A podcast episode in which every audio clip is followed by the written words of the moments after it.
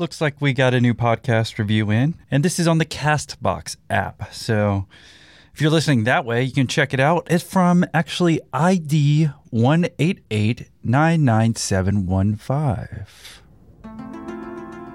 This is the first time I've listened to this podcast. I was very interested in hearing Lori Cheek talk about her business on episode 196. All right, well, thanks. Thanks for the review. Oh, uh, we're not done yet. Okay, here we go. I could not get halfway through this 57 minute interview. Okay, I'm sure they were busy. That's why, right? Right, guys? I don't know your name, but you are the worst interviewer I've heard in a long time. Wow.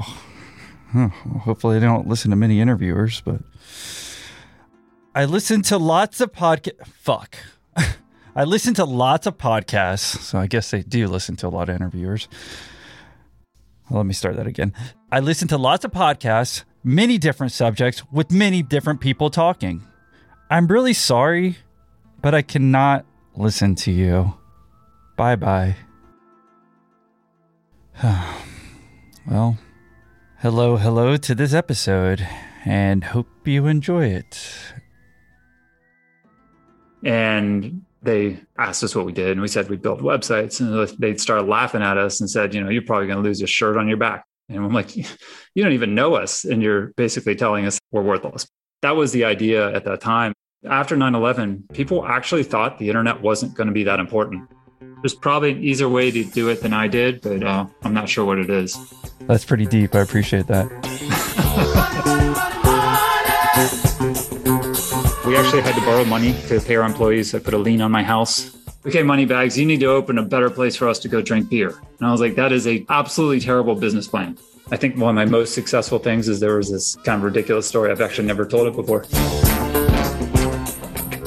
Yeah, I know he's not pulling his weight, but I'm not in the club. You guys have been partners for 10 years. I thought maybe this is just how it worked. Again, at the time, nobody even knew the word iteration. So I found that was a terrible brand altogether. Don't name your company iteration zero. Is funny kind of all the people who told us no in 2019 became our customers in 2020 my name is tim mclaughlin. I am the co-founder of gotab. We're based in the northern virginia dc metro area. I actually just turned 45 yesterday. Oh happy birthday. Thank you. And so we're trying to change a lot of things about really e commerce in general, but currently focused on restaurants and hospitality. So, what's GoTab? GoTab started as a payments company in 2016. We were focused on trying to make paying in a restaurant less painful. So, you know, when you're trying to flag a server to get your check and leave, that's been a problem in hospitality for a very long time. That was the initial goal.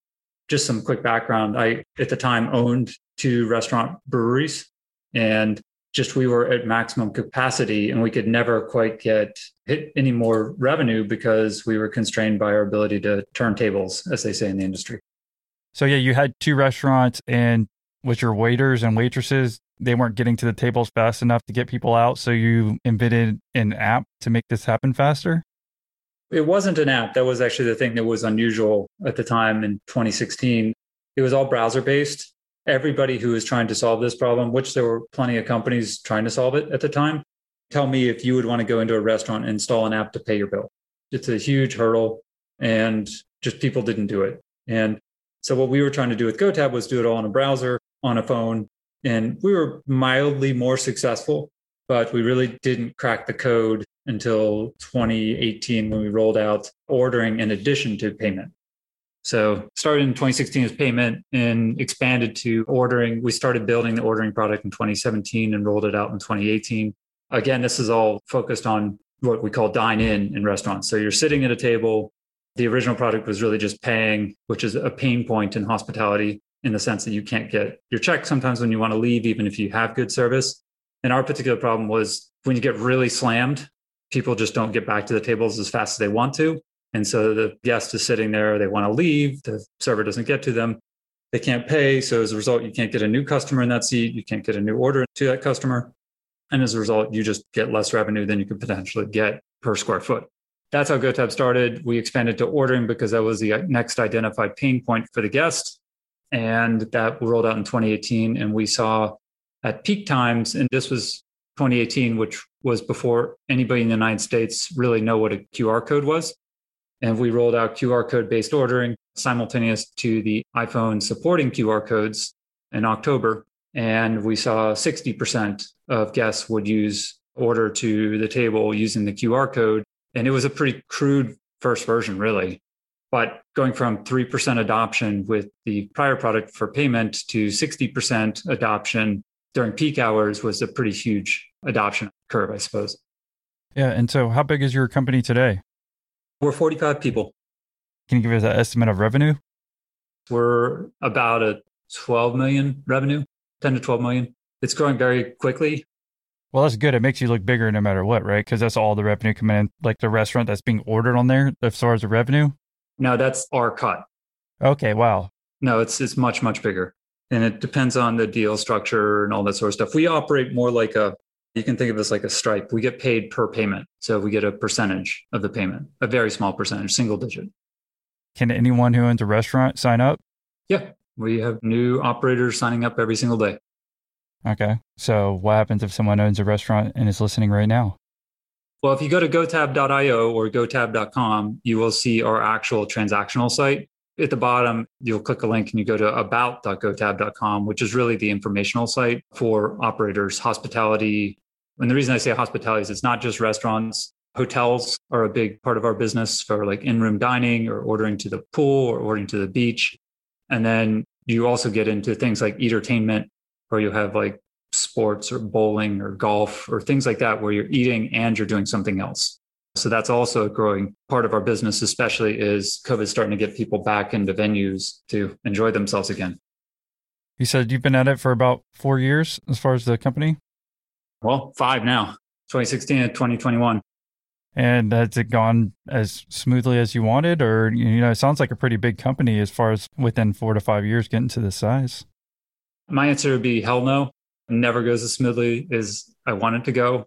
And there's constant curves in business, in my experience. So, as I said, the 2016 product, I would argue that was a failure. We had a hypothesis. We were slightly more right than the people before us. The people before us being companies. There was a company called Tabbed Out. They raised $40 million way back and they had an app and you could pay your bill. And that was essentially it. So we were seeing 3% adoption, which is not very good in terms of people sort of jumping to the technology. So I would say our first version in 2016 wasn't right. And really, it wasn't until 2018 that we said, aha, we, we have something. And that something was right when you started, you're like, hey, I need to go to the menu. And then it kind of forces people to use it. No, it didn't force. That was the thing that was interesting is that in 2018, ordering from a QR in the United States was not something people did. In fact, I don't really know anybody who was doing it at the time.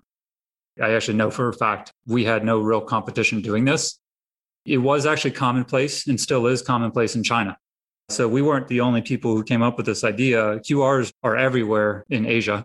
And we were really taking a page out of their book and said, I think this is relevant. And I think it's something that will translate to the US. COVID made it happen much faster. I can tell you when we were selling QR based ordering in 2019 and prior to COVID in 2020, probably only one in 20 restaurant operators knew what a QR was or didn't think we were crazy. So we definitely had lots of people who said, oh, that's kind of cool, but not for me. And numerously, a lot of the people who told us in 2020 that it's interesting, but not for me, are actually a lot of the people who signed up in the first two months of COVID. Makes sense, right? Mm-hmm. Do we need to know anything else about GoTab before rewind it and understand how you got started with that and what you did even before that? I don't know. I mean, with GoTab is really to help other businesses grow. So that's something that we've made a commitment to is that we intend to continue to lower our prices as is possible with new technology, with new payment models, whether it be, you know, Bitcoin or you name it in the future, whatever the best way to efficiently transact is something we want to be able to bring to hospitality operators because at the end of the day, we want to improve the experience and reduce the cost burden for those businesses because they're the ones making the experience. We're just trying to make it easier. Well, can you pay with GameStop? Uh, not today. Or Dogecoin, right? One of those two. Yeah, I don't. I don't know if we're gonna be doing Dogecoin anytime soon, but we'll see. I like cats. I might have to come up with Catcoin. What do you think about that? I like that idea. I don't know if cats would be willing to be a coin, though, to be honest. Dogs would be much more willing. Yeah, but someone's already taken that. So I feel it'd be easy play off that, right? I suppose. I mean, you just have to get a bullhorn like the guy pushing Dogecoin to get people interested. I just need to start a Reddit thread and then I'll be rich. Something like that. I think maybe some electric vehicles and rocket ships would get some notoriety. Or I could buy some NFTs. I'm sure you know about those. I was just looking at an article on that. It's ridiculous. Let me guess, how much did it sell for? I think 66 million or something like that. Yeah, it might have been 69. I think I remember that number. Okay. Well, regardless, it was 60 something million for a JPEG. Yeah. I don't know. I don't get it, but I spent all of 10 seconds on it.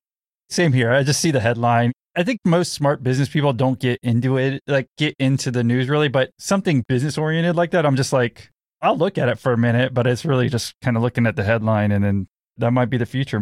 I don't know if you can integrate GoTab with NFTs somehow, but maybe that's the future there. I don't really know what the concept is to tell you the truth yet.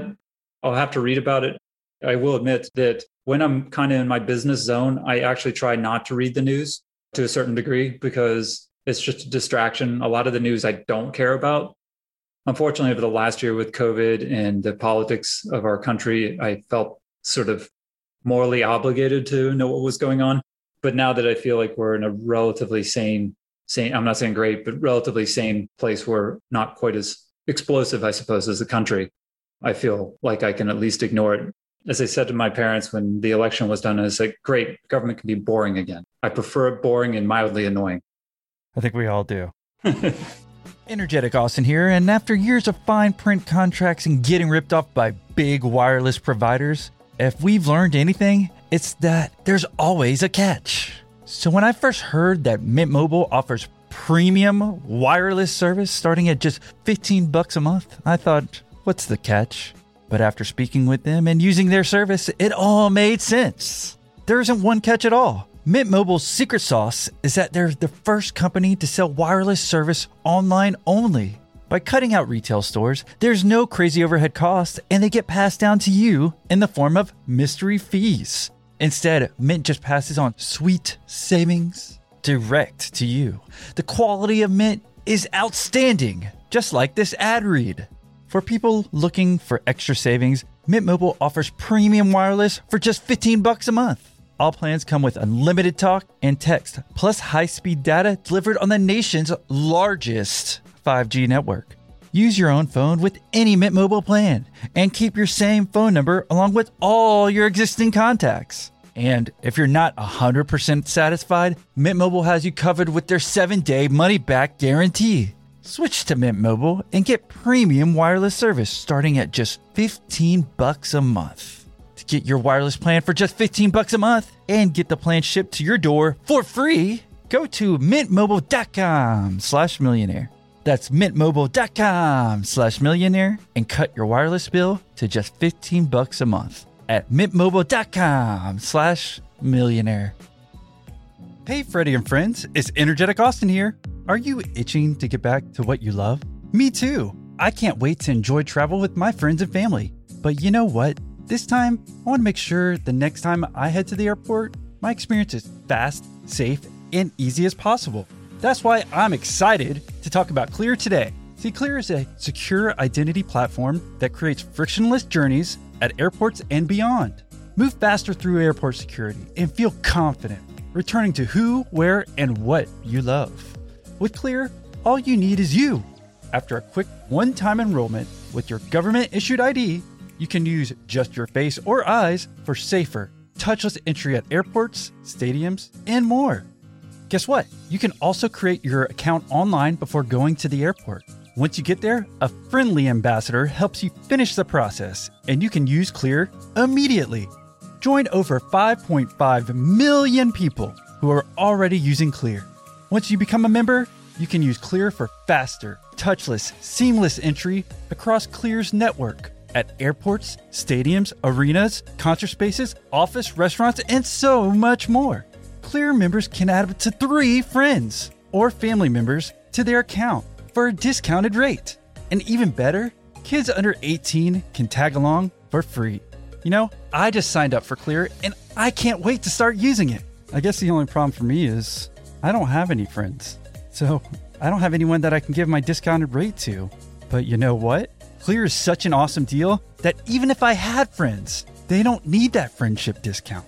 Clear is the absolute best way to help you get back to what you love. They have locations in over 35 airports across the country, making it safer, easier, and faster to reunite with loved ones or take that much needed vacation.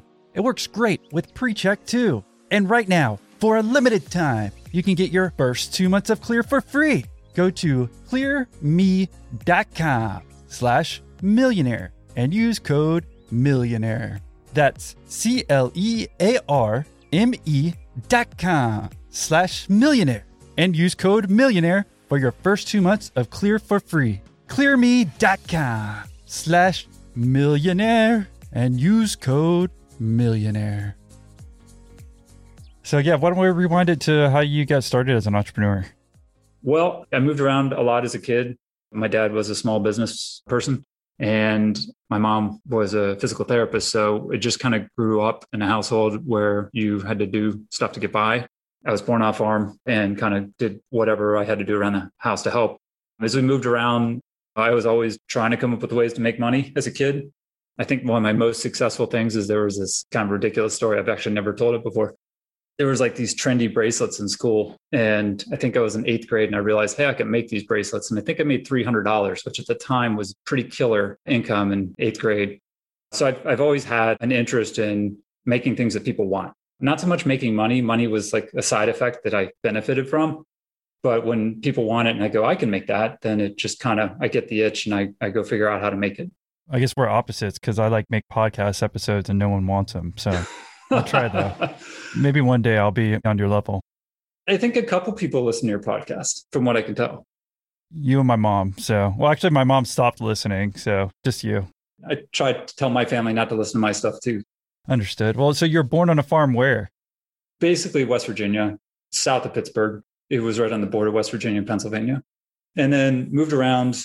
Like I said, I grew up son of a small business person and did some computer consulting in high school just to make money. And I loved computers. And then ultimately tried to go work for Lockheed Martin fresh out of college and quickly found that that was not for me. Just it was very bureaucratic and very hard to do anything. And I was someone who liked to build stuff. And I found I was sort of strangled with bureaucracy. And then instead went to a small consultancy, helped them grow it, realized I was making a whole bunch of money for somebody else and not really empowered and asked for some equity. He said no. And so I left. And what year was that? Let's see. I started SiteWorx in 2002. So that would have been in 2001. It would have been right after 9 11 happened. I was having to do a round of layoffs. So when I started that company, it was six people. I was the ripe age of 23, I think, 22, 23. And it grew to 35 people. And at the time, in those two years from 99 to 2001, all of the people except for the front desk person and maybe two other people reported to me. So I was probably the youngest employee and also had the most reports. So that's why you felt comfortable asking for equity because I think most people listening be like, okay, you know, you're like 21. I guess you had just come out of college. You're only there for two years. If you're asking for equity, it might seem like a lot to some people, but then, like you're saying, it seems like everyone reported to you and it was like 30 plus people. It was weird. I will say the owner was very gracious and very nice but he didn't come into the office most of the days. So I kind of didn't know what I was worth. But what was odd was I was literally paying people who worked for me much more than what I got paid. And then I'd have to fix their work. At some point, I realized it really was not an equal or fair model.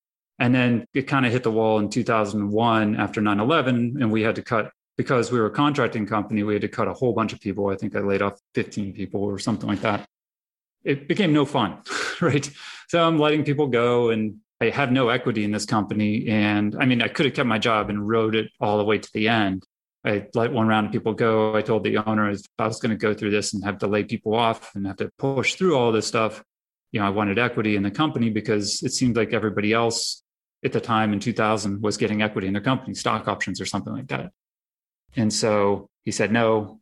I said, well, I'm going to quit then. And I don't know if he knew I was serious, but I was. So I quit he probably thought it was crazy because it was just after 9 11 and you couldn't get a job anywhere.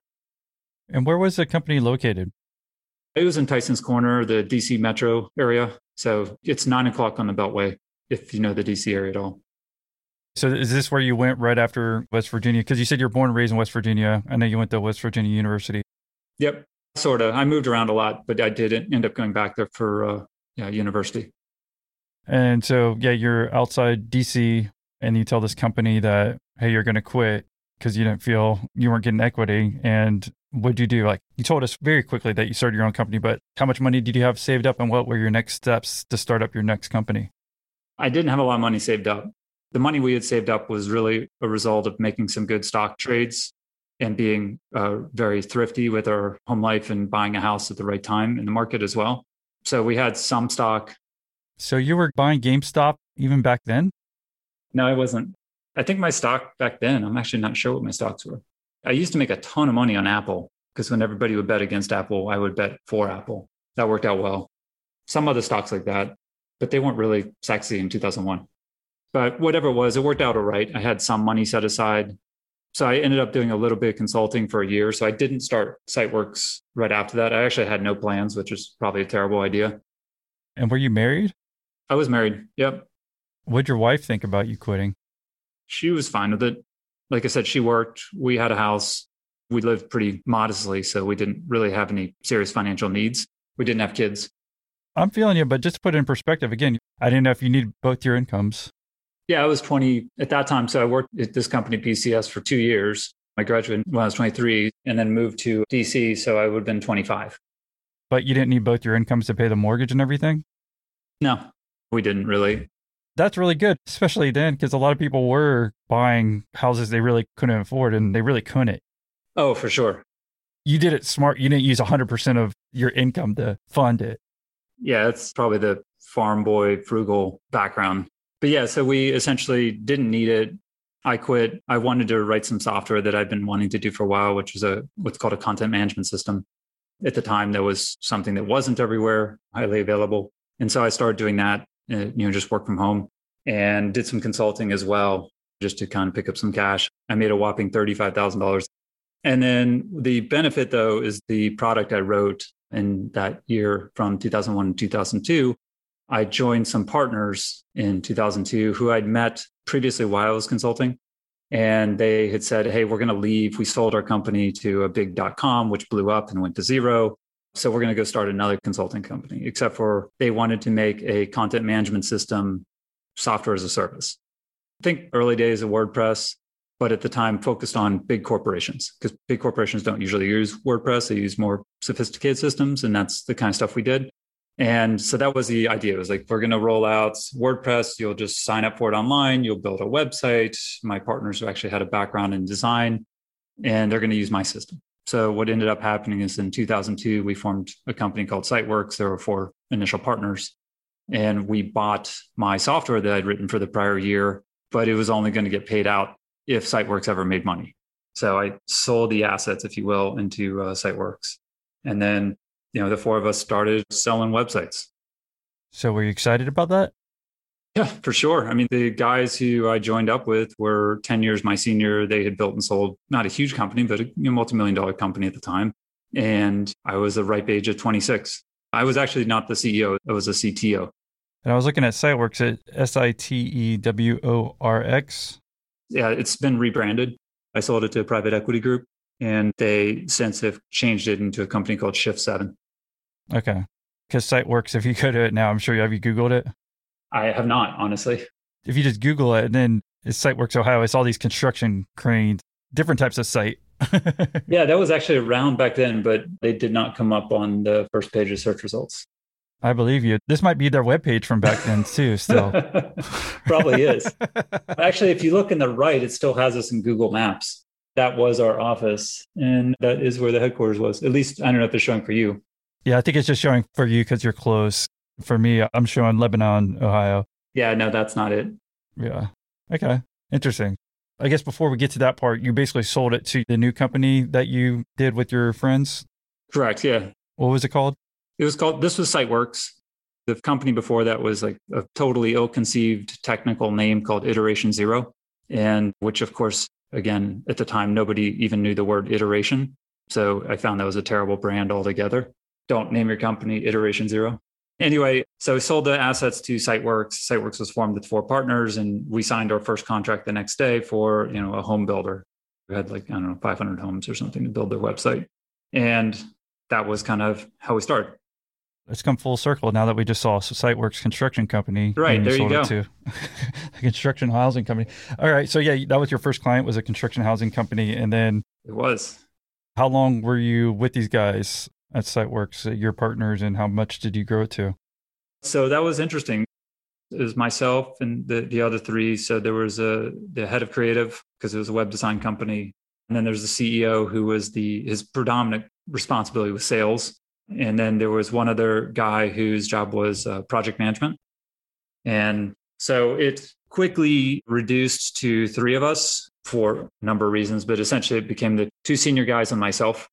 And it was a rough time, I will say. 2002 is not a great time unless you're Google, unless you're based in the Valley and you went to Stanford. It was a very interesting time to have a technology company of any sort.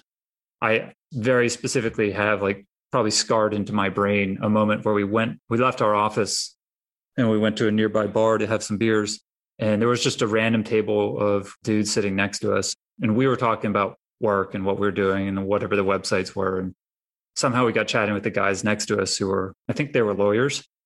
And they asked us what we did. And we said we built websites. And they started laughing at us and said, you know, you're probably going to lose your shirt on your back. And I'm like, you don't even know us. And you're basically telling us we're worthless. But that was the idea at that time.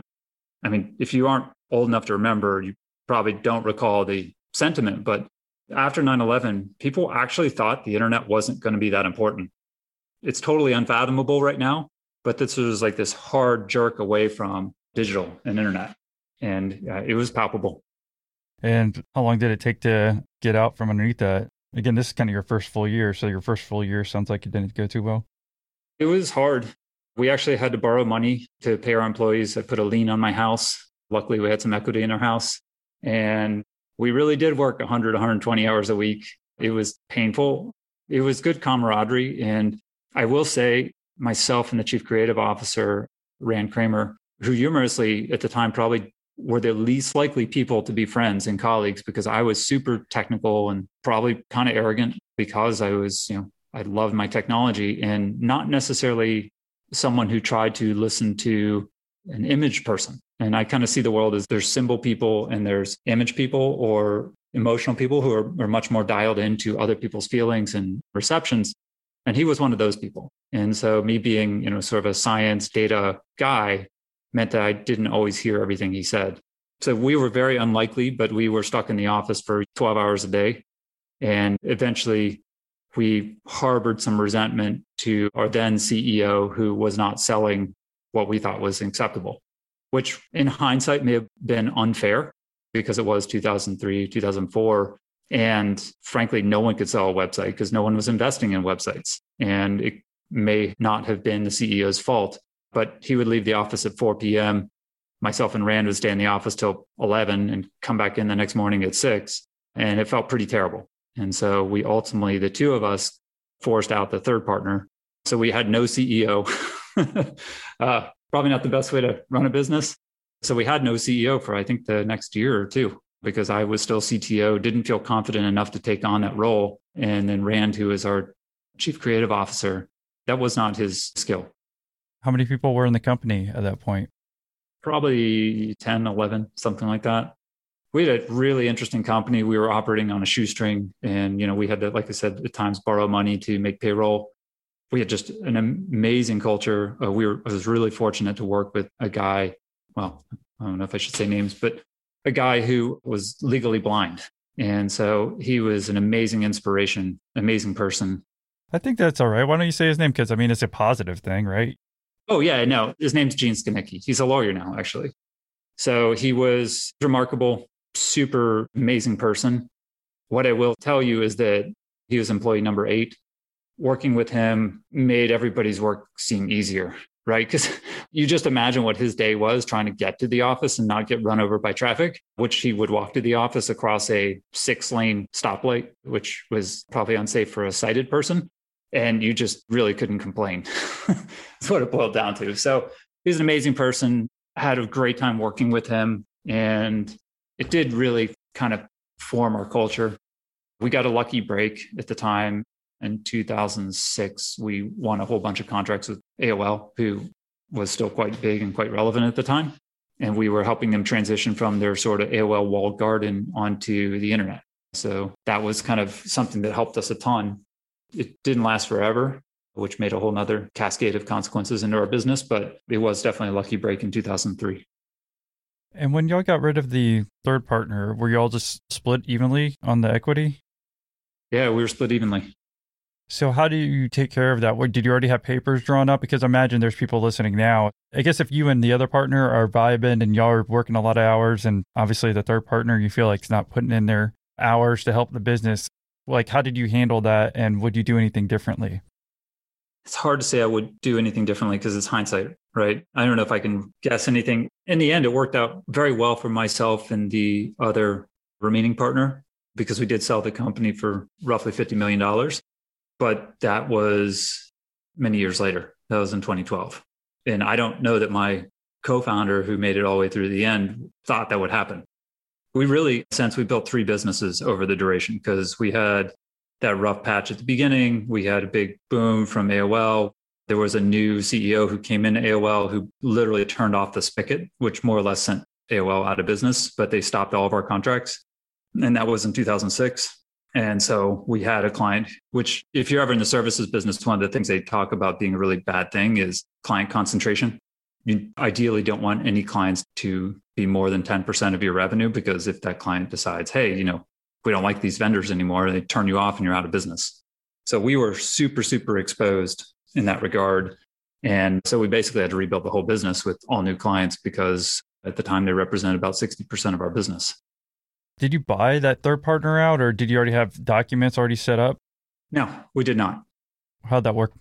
Well, it was interesting because similar to my first business where I felt like I was not necessarily being recognized for my work. And maybe this says something about me. Maybe I'm not fair. I'm, I'm not sure.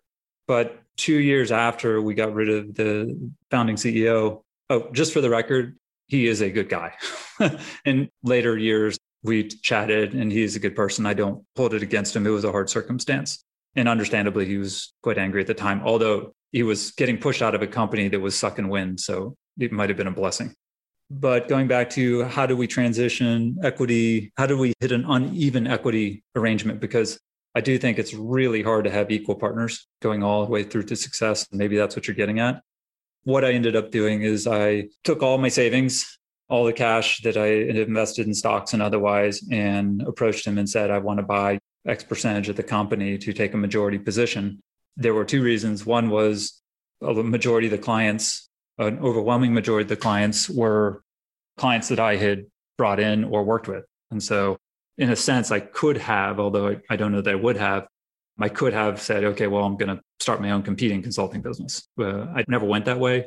Luckily, he was a pretty reasonable person and said, Look, if you think you can make this work, then yeah, I'll sell it to you at this price, which was a reasonable price. And so he put some cash in the bank and I took some equity and said, I'm even more motivated to drive faster and harder, and then did so. But did you buy him all the way out? No, I did not buy him all the way out. I mean, in hindsight, that would have been the best move, maybe, but I didn't feel like that was. I, first off, I didn't have enough cash to do it because by that time we were doing about three million in revenue, and that just wasn't an option. You said y'all had him go away and that it ended up just being the two of y'all. So did he own equity percent all the way till your $50 million sale in 2012? Yes, he did. Oh, well, that's good for him. Yeah, it worked really well for him. I mean, just thinking about it, you know, it stinks if you get kicked out, but you're like, I thought y'all just kind of kicked him out they say you should always plan for divorce right when you're starting a business, but most people I don't think do. I mean, it's hard to think negatively when you're getting started, but just thinking about the way to go about it, you know, how do you get that third quote unquote partner out if you feel like they're not pulling their weight? And for you, it sounded like you bought some of his equity And then y'all asked him at that same point, hey, we don't need you right now or ever again? the first two partners were more acrimonious. So the, the very first partner who was pushed out was pushed out for a very specific reason. And then the second partner of the four was pushed out for basically not doing his job. And his job was predominantly sales. And so the question in hindsight would have been well, could he have sold into a market that didn't buy anything? I mean, maybe, maybe not. And you always want to ask any salesperson, like, are you not selling because you suck? Or are you not selling because no one wants to buy what we have? That's a hard question. But regardless, myself and the third partner were sitting in the office for 12 to 16 hour days. And inevitably, he approached me because remember, all three of them were already in a prior business. All three of them came from a pre existing business. So they all had 10 years of relationships already built. I was the odd man out. This one partner said, Hey, I don't think Mike, the CEO, is really pulling his weight. He leaves the office at 4:30 and he's not selling. And I was like, Yeah, I know he's not pulling his weight, but I'm not in the club. You guys have been partners for 10 years. I thought maybe this is just how it worked. And he said, No, I don't think this is how it works. And I was like, Well, if you want me to figure out how to get this done, I'll get it done. And then I called some lawyers and went through our paperwork. And luckily, to his credit, the CEO actually set up very good operational partnership paperwork that basically said, if you don't do your job and the majority of the shareholders say you're not doing your job, and we were very clear about it, then we were able to buy him out at an agreed upon price, which was very low. Which sounds reasonable too, because if it's him, he knows if he goes home early or goes home after six hours or whatever. And he knows if y'all are working longer. Obviously, he didn't love the situation he was in either, because if he loved it, then he'd stay as long as y'all, you know? So it's still doing him a right thing too. Obviously, he wasn't passionate about it for multiple reasons or maybe one or whatever. But so it sounds good that you had exactly what I was alluding to the operational partnership set up that you had that versus just three random guys who say, let's build a business together. I had the fortune really of joining partners who had been through it before. Like I said, I was 26, they were 36. So they had already done this. They knew that good paperwork was a good thing. And there were some very specific clauses in our partnership. We were technically an S corporation, but there were some very specific terms that made it clear of, hey, you know, if this occurs, these are how you can resolve them there were some other interesting things we learned that again never really even thought about were like our spouses had to meet each other and had to meet our partners to make sure this was actually going to work. Because at least in an early partnership like this it's going to take over your life. And if your spouses or significant others are not signed up for this it's probably not going to work for somebody.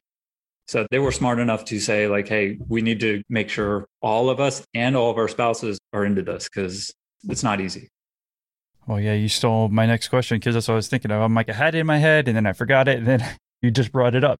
If you said you were working that long, sounds like you're still somewhat newlywed. I guess you don't have a kid yet still. I'm not sure. But what did your spouse specifically think about you working this much?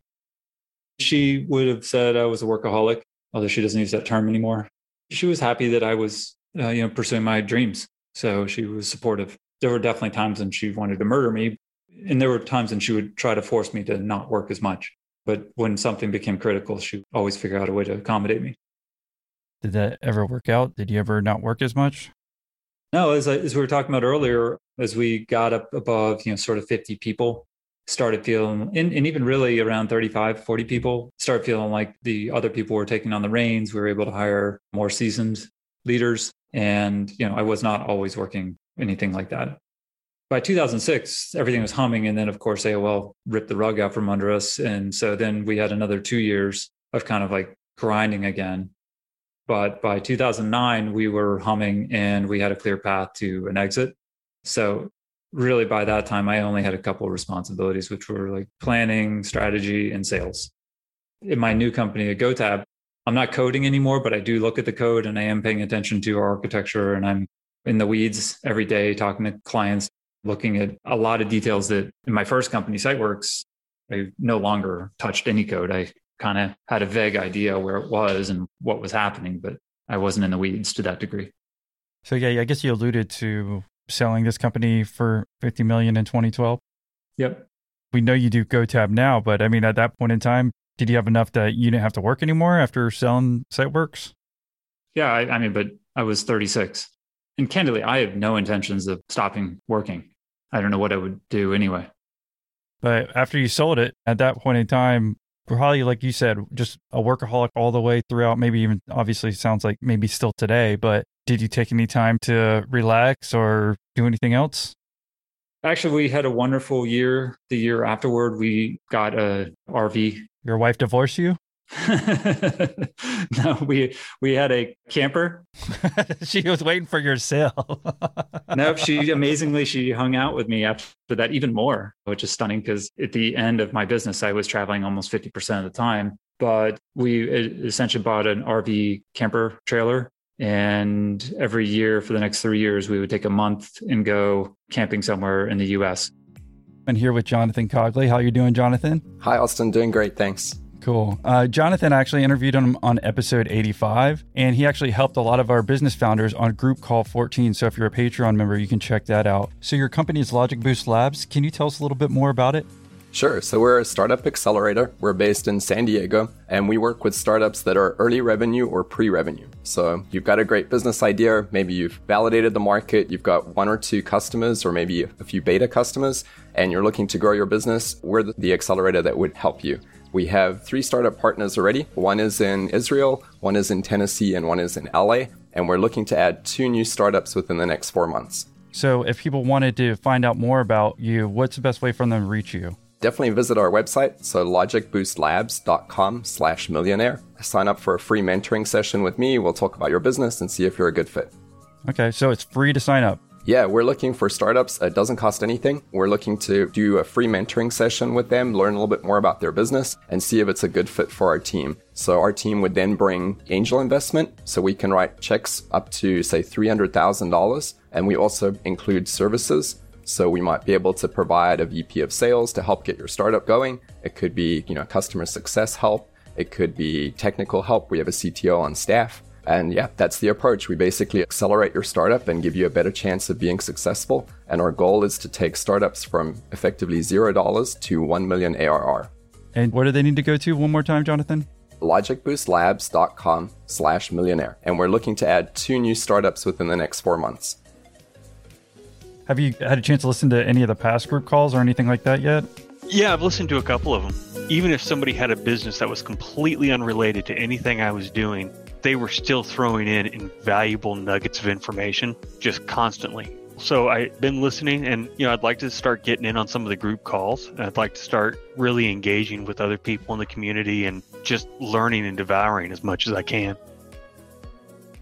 All right, with the power of podcasting, I'm back with Tim. Hey Tim. Hey, how's it going, Austin? Because I think Comcast heard me talking shit about them on a different podcast. My interview with you got cut short. The internet to my house just stopped for a couple hours while we were doing our interview. And that's literally the first time it's happened in 200 plus interviews. So I appreciate you scheduling after we just started our doing our first recording. So this is part two. And luckily it cut off in a good transition period of the interview, right? Yep. If I remembered what that was, I'd be uh, doing well. Yeah. Who's your internet provider? So I'm on Verizon, and that was actually my own fault. I was planting some stuff for uh for Easter in my garden and found out where my FiOS cable was buried. With a shovel? With a shovel. It was a very clean break, and I was like, "Huh, that looks like fiber." I pulled up my phone. and like, "Yep, that was my internet." Now you're using your phone internet to complete this interview because now internet on your side shut down. So now we're even. And I think the people are ready to hear the rest of this interview. But there was one other interesting thing that happened as well, because you and I both alluded to when you're building a business, I don't think people have time to listen to the news. Like you got to get zoned in to your business. If you're spending time worrying about what's going on in politics or anything else, then it's just a waste of time. But I specifically brought up one random instance just because I saw the headline about an NFT. And it was about a guy had just bought one for $69.3 million. Do you remember me bringing that up? Yeah, absolutely. What happened is, is I actually interviewed the guy who bought that. That's wild. That's crazy. so it's episode 19. That happened in between. So I think everything happens for a reason, Tim. And I was like, at that point in time, they said someone had bought it for 69.3 million, but they didn't say the person's name. And then they said the person's name a week later. The guy's name's Vignesh Sundaresan. They released his name in between like last week And so now we're doing, like I said, the second part of this interview just a little bit later. But it's funny that how everything works out. I never ever bring up news stories or anything like that. And that was just a happenstance as well. So I just found that interesting. So now that we're even on the internet and now that we found the guy who bought a JPEG for $69 million, supposedly, I still think it's bullshit. I don't think there's any way this guy bought this for $69 million. It doesn't make any sense to me. I will say that's for sure. I mean, Bitcoin makes far more sense to me. Yeah. This is why I told my wife if you're like 32 or 33 years old right now, you must be a billionaire, right? I think you bought it, said with a partner. So even if you spent 35 million buying it, like how much net worth you have, or maybe you just did that for fun and that was 100% your net worth. I mean, according to the article I read, which I, of course, read after you mentioned, to your point, I actually try explicitly not to follow the news all the time because it is just a brain suck for no necessarily good reason. Obviously, that the last, you know, depending on how dialed into the last election you were, there was some people felt a civic duty to pay attention to the news. But now that that's done, like I feel like I no longer have a civic duty. Government's back to being boring and mostly just annoying, which is totally great with me. I read that article and, and apparently he lives a modest life, according to what the article said. He must collect some immodest art. I know. For living such a modest lifestyle, why are you going to waste it on a JPEG? Like, I don't know. I might have to have him back on and we'll find out. But anyhow, I think the people are ready for us to get back to your interview. So thank you for bullshitting with me for a little bit. And hopefully everyone has enjoyed what's happened in between our interviews. So the part we had left off was you actually had just sold SiteWorx and it sounded like you needed some vacation time. So you got an RV, traveled around with your wife, and that's basically where we're back at. So what did you end up doing from there? Did you start a new business? And if so, what happened? They kept me on to transition to the new CEO at SiteWorx. And so I spent a couple years there sort of handing that off. Simultaneously co founded a brewery which became two breweries with a partner. And I would say reasonably active in that, although it was always sort of after hours work. And then ultimately ended up opening yet another business too, a beer distributor. So those are kind of like side businesses. My wife eventually took over the brewery restaurant portion of it. That's long and elaborate because alcohol laws are very interesting and kind of Byzantine. But um, that's essentially what happened from sort of 2012 to 2015 is when we opened the doors on Caboose Brewing, which is the first restaurant brewery we opened. Honestly, it started as a joke because when I sold my company, one of my friends, his exact words are like, okay, money bags. He didn't know if I had money or not. That's how he made the pitch to me. Okay, money bags, you need to open a better place for us to go drink beer. And I was like, that is a absolutely terrible business plan. And I am a beer nerd, have been a beer nerd for a long time it happened to coincide with Virginia legalizing direct to consumer sales from breweries, meaning that you don't have the requirement to sell through a distributor, which is by law required in most places. And it was happening all over the country at that time Virginia, which is where I live, just recently allowed it. And I ran the economics and I kind of said, well, maybe there is a business here, maybe like not a money losing business. And so ended up kind of opening it never to be my primary job, but really to be something that would be fun and different from what I did previously, which was, you know, mostly sitting in conference rooms and living in very abstract ideas. So this is kind of a concrete thing. Put your hands on it, could eat it, drink it, you know, very tangible. So did you put all the money into it? Yeah. We rented some space, we bought a bunch of equipment, hired a chef, hired a brewer, and pretty much built the whole team up from the ground. It was fun. I mean, we did do some pretty innovative processes because I don't know if I mentioned it earlier, but I'm actually a mechanical engineer, which was I enjoy, but never got to use as a uh, software developer or user experience designer, which is what I did at SiteWorx mostly, or managed people who did those things. In this case, I got to actually think about managing heat and energy efficiency and materials and shipping logistics and all kinds of stuff. So it was just a fun change when we opened the second brewery, we did a super unconventional process, which is my brewer said I was crazy when I suggested it, which is we actually ship what's called in brewing, it's called wort. I don't know how much you know about brewing, or do you know anything about beer brewing? I know just slightly, but I do know, again, everything happens for a reason. It is National Beer Day. Oh yeah, it is. I actually saw someone say that. Yeah, there you go. I wasn't even going to bring this because again, I don't like to bring up dates, but I'm just breaking all my rules for this interview because I'm like, Dude, everything happens for a reason. They're like a National Brewing Day. Oh, yeah. And it's National Health Day today as well. I saw. I'm like, I don't think those should be the same day, but whatever. well, that's funny you bring that up. So my wife's actually a nutritionist. So the brewery started because we wanted a better place to go eat and drink. And there weren't a lot of restaurants in our town at the time. And and it's on the bike trail, and I'm a cyclist. And so that was kind of how it got started as kind of this joke. And then I told my partner, I was like, if you find a place on the bike trail, I'll pay for it. I'll rent it. And then I'll finance the uh, all the build out that's kind of how it got going. He found the space and we pulled the trigger. When we opened the second place, which was much bigger than the first place, which is called Caboose Commons, in the brewing process, there's the hot side and the cold side, as they would say. Like you have what's called the kettle, which is where you boil the wort, and the wort eventually comes back down to room temperature, and then you actually chill it. Depending on the temperature, it'll be like anywhere between 50s to sort of high 60s, depending on what type of beer you're making. 50s is actually pretty cold. Yeast stops being active, but it'll be different temperature ranges for different desired beer types and yeast. And rather than spending a whole bunch of money on the second place, we actually ship wort from one brewery to the next brewery, which is a weird thing to do. So we have like a stainless steel, looks like a milk truck that goes from one brewery to the other brewery. And it saved us a bunch of capital in terms of build out and it saved us uh, square footage. And it also saved us money in operations. But my brewer said I was totally you know, batshit crazy when I suggested it because he said nobody does this. It turns out it works great. So that was my biggest contribution. I mean, I had a lot of other stuff, but that was my totally unconventional twist, which was fun. Plus, you brought all the money. So you did add more than just that, too. Yeah, I did finance it. You do know the restaurant joke, right? I have to say this the how to make a small fortune in restaurants.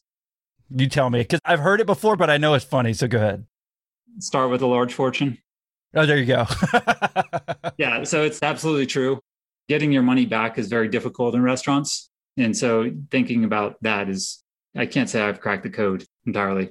GoTab, however, is really my company that I started in 2016, is really focused on that, which is how to make restaurants more profitable and at the same time make the guests happier. So I sold SiteWorx in 2012, stayed on board till 2015 ish, but was only sort of part time as that faded out. And then was on some other technical, some technology company boards and advisory and that sort of stuff as I was starting Caboose, but I was never full time at Caboose. And then ultimately started GoTab in 2016. Just looking back at Caboose, how many hours were you working when you were actually end up doing that? And then is there any other lessons we can learn from that before we move on to your newest venture today, the GoTab? You're saying how many hours at Caboose was I working? Yeah, because you said it wasn't kind of like your full time thing. It sounded like I don't know if you're trying other side businesses to see what you want to do next. Yeah, so I was playing with a couple different businesses that I was thinking about pursuing. Realistically, I don't work 40 hour weeks anyway, so I probably spent 20 to 30 hours. Some weeks probably 40, some weeks more after my regular job. But the thing with the restaurant is the restaurant actually happens on the opposite schedule of the normal work week, right? So you can go work an eight hour office job and still work in a restaurant because uh, everything happens in a restaurant after hours. But during the day, you're saying, did you have another job as well or no? Yeah, I still worked at SiteWorx till 2015. okay. So that whole time you're still doing SiteWorx basically. Okay. I didn't know it took that long. It just wasn't as full time. So up till selling SiteWorx in 2012, I was traveling a lot, like 50% of the time. You can't really do a whole lot on the side, nor did, did I try to. And, but once they sort of hired a new CEO and he started bringing in his team, I was really there just to support sort of my clients and uh, help with other sort of questions they may have. And then as you got out of SiteWorx and you still have, obviously had a Caboose Brewing at the time, is that where you dreamt up the idea of GoTab? Yep. We thought it would be popular. It was really popular. I refer to starting it in a beer desert.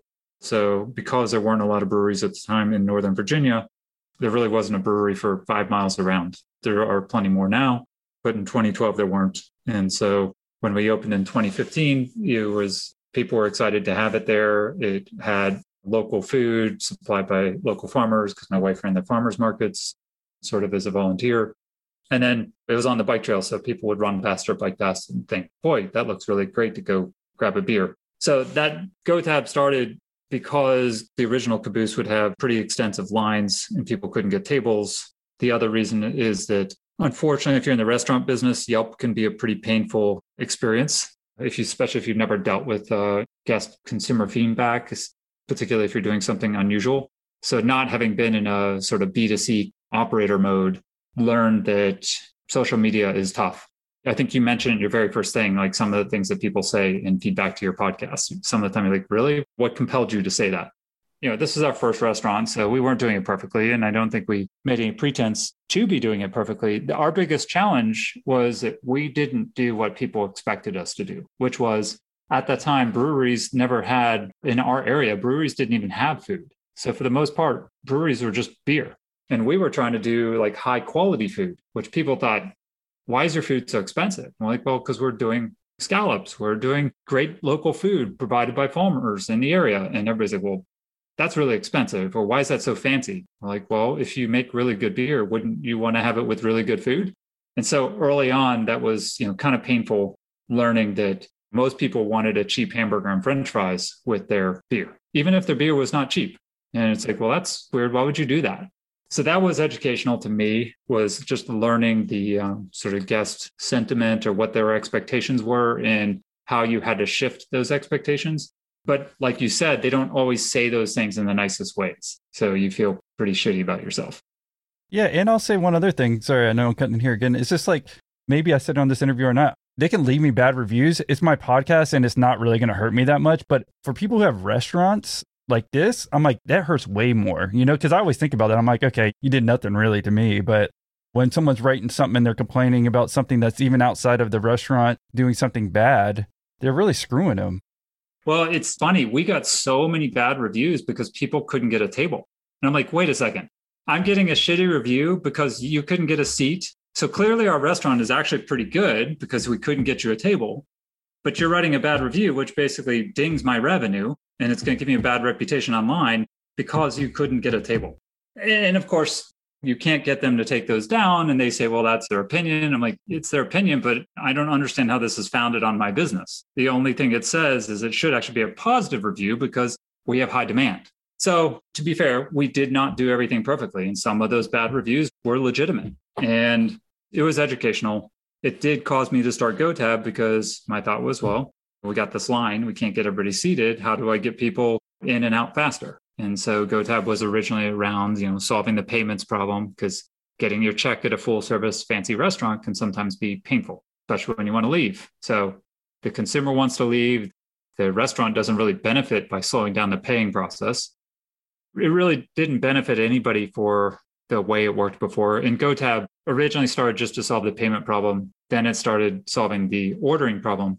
GoTab was designed to solve the payment problem initially in hospitality, meaning that I want to leave. So why do I have to wait on a server to bring my check and then hand them a credit card and then wait on them to go away and then wait on them to come back? The server doesn't want to be doing that. I don't want to wait on them. So that was our original vision in 2016. And plenty of people had tried to solve it. Our big difference is we never intended for people to install an app. We never intended for people to set up an account, and we wanted to be able to do it four clicks or less. So that's what we started as. In 2017, we started taking orders, although it was a little clunky because you couldn't use the QR code. And in 2018, the iPhone came out with QR code support. And when we opened the second brewery, which was much bigger, we essentially rolled out simultaneously GoTab's QR based ordering in October 2018, which coincided with Caboose's second location, which was essentially a 10,000 square foot brewery, which is a decent size. And so it was enlightening. And we quickly learned that we were onto something. And uh, GoTab for sort of 2016, 2017 was trying to find a way to change consumer behavior and candidly wasn't working. But when we kind of got, you know, this QR thing sorted in 2018, we're like, holy shit, people like this. People like this a lot more than they like standing in line. And they also like it, you know, we would get beers to tables within a minute. And I mean, why wouldn't you be happy if you sat on the patio of a restaurant ordered a beer with your phone on an app that you didn't install, or sorry, on a you know from a QR that you've never seen before or used, and four clicks later there's a beer in front of you, and it took you 50 seconds.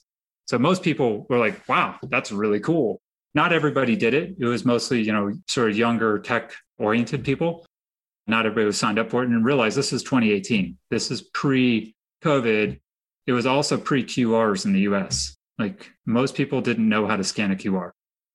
And in fact, the first three days that that restaurant opened, I personally stood there next to the line that was going all the way out the door and would walk up and down the line, teaching people how to scan a QR code with their phone, and then show them that if they went to their table and scanned the QR code that was on their table, they could order a beer and not have to stand in this line. And I would be able to peel about 50% of the people off and send them over and grab a table. And then they didn't have to stand in the line and they were happy.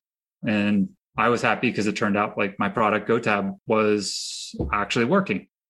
Kind of reminds me, of, I guess self service checkout at the supermarkets probably took several years too, you know, as far as like being scared of scanning it themselves. So some people still actually still wait in line, even though you're showing them how to use it. Yeah, I agree. And part of it's just the clunkiness. The early self service ones were that great. And to be fair, like our product was out in 2018, it wasn't that great. It was admittedly there we were one kind of the only people we knew doing it. um, in fact, we were the only ones we knew doing it because we thought of the idea on our own and coincided it with the iPhone release and coincided it with the new restaurant. But people didn't even know how to scan a QR. COVID hit and everything changed. I don't know how much time we have, but that's like a whole nother story in and of itself because that was pretty bonkers. Yeah, we'll fast forward to that. I guess just one other thing. So over the first couple years, when did you start becoming profitable with this GoTab?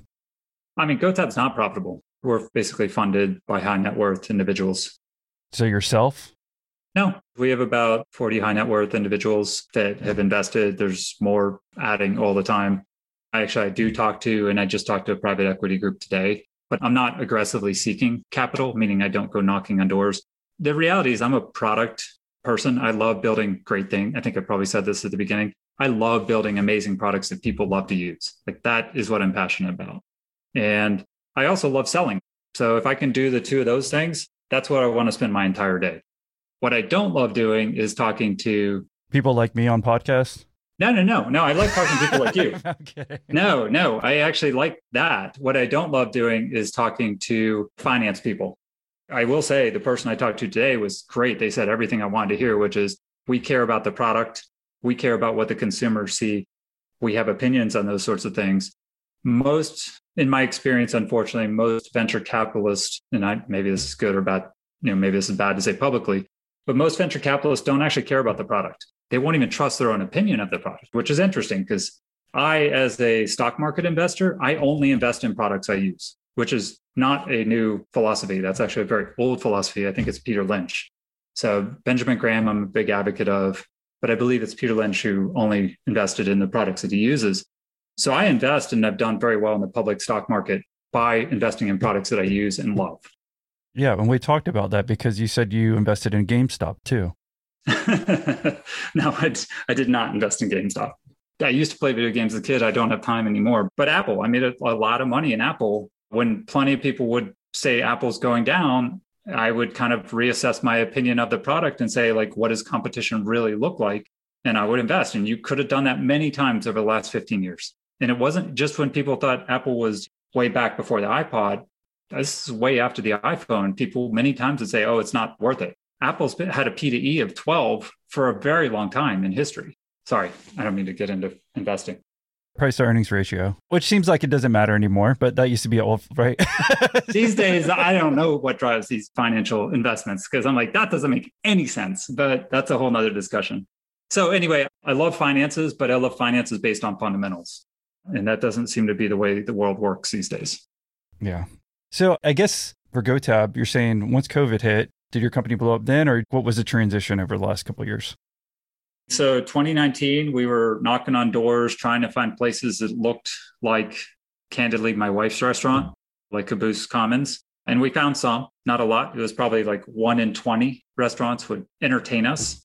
Plenty of restaurants would say, You guys are bonkers plenty, including actually some venture capitalists. I, I, can remember one venture, venture capitalist in particular when we were trying to raise money and I was flirting with the idea of bringing in institutional investor.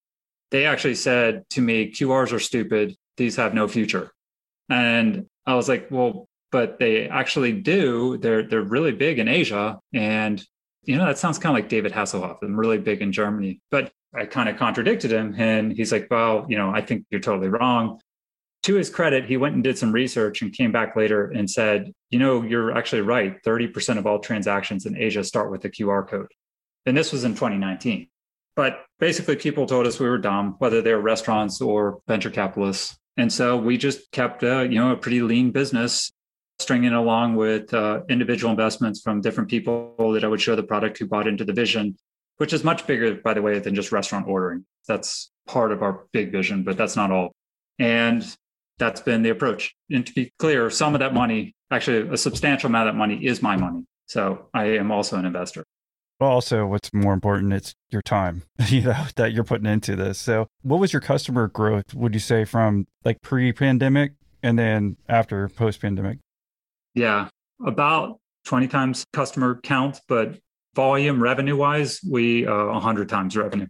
Was funny, kind of all the people who told us no in 2019 became our customers in 2020. And actually, some of them are on our advisory board. They're really smart people and in fact, even when they told me no, I couldn't entirely disagree with them because their criticism was, well, my customers aren't ready for this yet. Right. And I was like, well, yeah, I know your restaurant and I know your customers, and, and you're kind of right. Like, I didn't say that to them, of course, but that was my thought. And so, what we were always trying to do in 2019, pre COVID, was find the right profile, which was counter service restaurants that really wanted to be lean on labor and highly efficient. And also weren't really a great place for full service restaurants. So since COVID, we actually now work in a lot of full service restaurants and our product is expanded substantially to allow a full service model. But GoTab is a very different experience from what most people have seen in a restaurant. And unfortunately, the only way really to describe GoTab is for people to experience it. Most of our business actually comes from restaurant tours who go to a restaurant that uses GoTab. And then they're like, holy shit, this is so different. This is awesome. But they can't imagine it because it's pretty different. Yeah. So if someone was listening right now and had a restaurant and they're interested, what's the best way for them to find out how they could get in contact with GoTab and use it? Probably go to our websites, easiest way, gotab.io. Gotab.com will get you there too. But if you want to go to the informational site, the easiest way is just go to about.gotab.com and that'll take you directly to the informational site. Unfortunately, we we're not as good at telling the story on our website because we have found that you can tell a story till you're blue in the face, but it's kind of like the difference between a taxi and an Uber the first time you do it. You get to the end of an Uber ride and you get out and you're like, whoa, shit, that was like all that petty, annoying stuff that makes it unpleasant just disappeared. And I didn't have to do anything. I got in, I played on my phone, I called my friend or whatever, I got out, and that was it. Like all the annoying stuff disappeared that's kind of what people have the first time they use GoTab. And like, wow, that took the unfun stuff away. And I could focus on the fun stuff of hospitality. I'm looking at right now on YouTube. So it looks like you put together a good video on it. Maybe if you threw that on your webpage too, it might even help. Yeah, it's they're there. They're sprinkled throughout. So restaurants, you know, prior to COVID were about 800 billion in revenue, and you had roughly, you know, 700,000 restaurants, 600,000 restaurants, maybe now. A restaurant is not a restaurant is not a restaurant everybody sort of lumps them all into, rest, into one category because they say they all make food and they all serve it to you. Uh, but there's a big difference between, you know, a Chinese takeout place, a high-end dine-in steak restaurant, a brewery or a beer hall, and then you have like all kinds of stuff in between. And because they're all so different, the unfortunate challenge you'll see is if you happen to be that steakhouse, you come to our website and you see QR ordering on a phone, you're like, well, that's not me. And so we have this challenge of going, how do you get the right restaurant to look at the right operational model without turning them off? Because that's what will happen is like a fine dining restaurant will come to GoTab and say, oh, that'll never work for me. And we do have fine dining restaurants using GoTab. If you have one landing page and if you clicked if you're a fine dining restaurant where it kind of gives them a different website, really the same website, but I guess the funnel is more specific for them because I'm just trying to think anyone else who's listening to if they wanted to figure out more about it. Because you said you basically kind of have to see it. And I understand what you're saying. I just didn't know there's any easier way. But I understand from your perspective too. Yeah, if it's a steak restaurant listening now and then they're seeing a Chinese restaurant, they might just not be interested at all. Versus maybe if they had a click through of like what type of restaurant they are. But if they go to about.gotab.com, that would give me enough that I'm like, I don't just see one type of restaurant. I think I'd be open enough, hopefully, if you own a restaurant to look into it a little bit more. Yeah, hopefully. It's just, it's more different than they realize. And I'm trying to think where the nearest one would be by you. I don't know off the top of my head. But really, we run the Guinness Brewery up here in Baltimore. They're a US based brewery, which is like a huge facility. And We just got two inbound leads from other restaurateurs who went to Guinness in the last week. And the funny thing is, these are restaurateurs who knew about GoTab, who knew that we were in their hometown, and they wouldn't look at us because they thought we were something different. I'm like, I don't, I don't know what to do. I don't know what to tell you. Yeah. Yeah, I agree with you. Because I was going to say one other thing I've always found interesting is um, if it's easy to throw a map on there of like what locations have it, but you're saying those people even knew. Because I'm thinking if it was in the city, like I'm in Jacksonville, Florida, and so if I like had a restaurant here and you said, "Hey, another restaurant here has it," then I might go check out that restaurant just to see what it looks like, or at least it make me feel more confident about it. Well, let me give you an example. Like Ruth's Chris is a client of ours. Okay, yeah, I got two of them here. So, but they only use us for takeout and delivery because right now they're not doing a ton of dine in. And like there's there's a bunch of technical reasons they don't use us yet. I mean, we hope to get there. But then we also have other places doing the same. We also have, you know, some high-end restaurants using us for dine-in that don't use us for takeout. And so unfortunately, because the way restaurants think, they think each of these different features or functionalities is a separate product. And our product actually sits across all those things. So we do takeout, we do delivery, we do dine in, we actually do e commerce, which isn't normal. Like most people don't buy all those products in one place, nor do any other products actually offer all those features in one place. So one of the challenges you'll see is if I say, oh, go check out Ruth's Chris, you'll think, oh, it's a takeout product, except it's not. If I sent you to a different place, like Stone Beer Garden in Escondido, California, or Liberty Station or Ballast Point out in California, you think, oh, it's a solution for breweries, but it's not. so that's what I mean is they all feel very different from a consumer side and even from a restaurateur side, but it's all the same technology. It's like Salesforce, right? You can make that CRM into all these different things, but it's just so robust. Like I don't think anyone ever buys just Salesforce. They usually have an add-on on top of it that deals with their specific niche. I think is usually to try to help them figure it out. So yeah, I guess I understand the issue there. So, how do you think you're going to get around that? Just hire more salespeople and keep explaining it to people, or what? Pretty much. That's what we do. Continue to get better at marketing. What we do now is we actually invite journalists and restaurateurs to dinners at different venues so they can see it in different operational models. Because again, that's like people see it and then they go, and a light bulb goes on. So that's just kind of how we have to get people to realize this is the way to operate. And, and people will tend to say things like, oh, this is the way it's all everything's going to be in the future. So Holly, I've got an idea for our road trip. How about we do some Q&A from our Patreon members? What do you say? Do you think they're really going to like that? Probably not, but we need to give them more content so they get more bang for their buck in their Patreon membership. I'll tell them where we're going. We're going to the Grand Canyon and turn around, and we'll see what happens. But I've been brainstorming a name for this set of Q&A, Holly. Are you ready for it? I finally think I came up with something clever. All right, hit me with it. All right, so we're going with our two dogs, George and Genevieve. They're in the back seat of the CRV, and then Holly's driving right now. But this is the name that I came up with. Doggy style, colon, a peek from behind, dot, dot, dot, our Route 66 road trip. So you get it? We got two dogs, so we'll call it doggy style. And then a peek, since we're both peaks, we'll spell it P E E K. And then this is a Route 66 road trip. And that episode's out right now for all Patreon members, so just check your Patreon feed. Well, yeah, I think yeah, it just takes time. It just like what I just said there with Salesforce. Like I think most people might have even listened now. They thought it was just like kind of one big CRM, but you're like, dude, it's so robust. Like you need to go with something that plugs on top of it to kind of figure it out. And so it just takes time to figure that out before I guess you make a switch to an integration like this, right? For some of these people, even though it's not really even a switch, it's just kind of an add-on to help them. It seems like. Uh, yeah, well, I think the bigger problem is that our product can be an add-on, but it can also be a platform. So a lot of people are like, oh, I just want to buy ordering. That's great. We can bolt that onto Oracle or Micros. Or in some cases, actually, we're just replacing all of those systems. So all those systems come out and our system goes in and replaces them all. It's not easy. Yeah, it's it's not easy to explain, and you're explaining to non-technical people, right? Restaurants aren't exactly technologists. Well, unless they own Caboose Brewing. Yeah, unless they are technologists who became restaurateurs. Yeah, right. So, did you end up selling the restaurant and no longer in it? I know you said your wife ran it, but is she still doing that? No, she actually owns them all entirely. and she manages them. She stepped back very recently a little bit, but she still oversees everything there. She loves it. Is that hard for y'all's married? Is she working different hours and you just work all the time, to be honest? But you know, if she's working evening, that's way harder to me versus if she like had a nine to five. Well, she's not a general manager, so she doesn't have to work the evenings, which is nice. She generally runs a lot of the finances and basic things like payroll and checks in for quality and that sort of stuff. So she is on a more office hours type schedule.